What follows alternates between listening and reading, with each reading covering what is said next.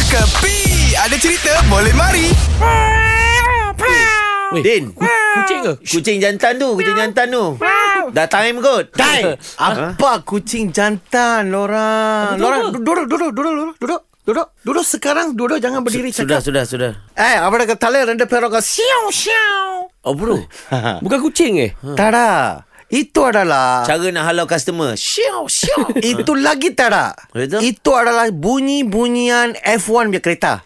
F Aduh Lorang Ah. tak tengok Bil, jap, F1 jap. Ah, Ni, kah? jap Ha, ni je eh ha. Bil, belanja sikit Ha. Ah.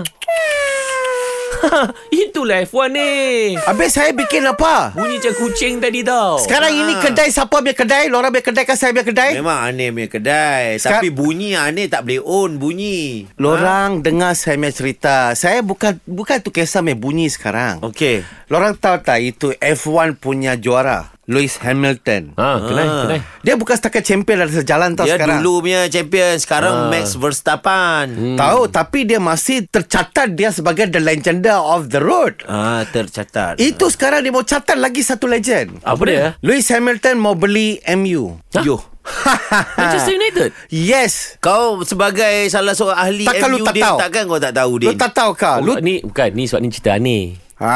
Tak Ah, So, sakit. nak bagi dia cerita lah. Tak nak kira. Ini- Maknanya Ah. Lepas Elon Musk Aha. Lewis Hamilton pula ah. ah, Tapi Elon Musk tu dia saja-saja je Itu dia dia dia pomprang-pomprang kasih bimbang, cangka cakade cangka cakade cang itu dia. Tapi ini Lewis Hamilton dia mau partner sama siapa tahu itu pemilik Mercedes, Sir Jim Ratcliffe. Dua-dua orang dia orang mau beli tu MU. Yo. Sebab apa sekarang itu apa Glazer itu ah, Glazer, ah, Glazer. Glazer kan. Itu setan merah punya fans tak suka lah. Ah. Ah, jadi problem, jadi problem. So saya pun dah fikir betul lah kalau Hamilton daripada kereta dia mau tukar pergi bola is okay. Cuma saya mau pesan sama dia. Hamilton, jika kamu tak mampu meyakinkan dan memukau orang dengan kepintaran kamu, bingungkan dia dengan kebodohan kamu. Ini semua hiburan semata-mata guys No koyak-koyak ok Jangan terlepas dengarkan Cekapi Setiap Isnin hingga Jumaat Pada pukul 8 pagi Era muzik terkini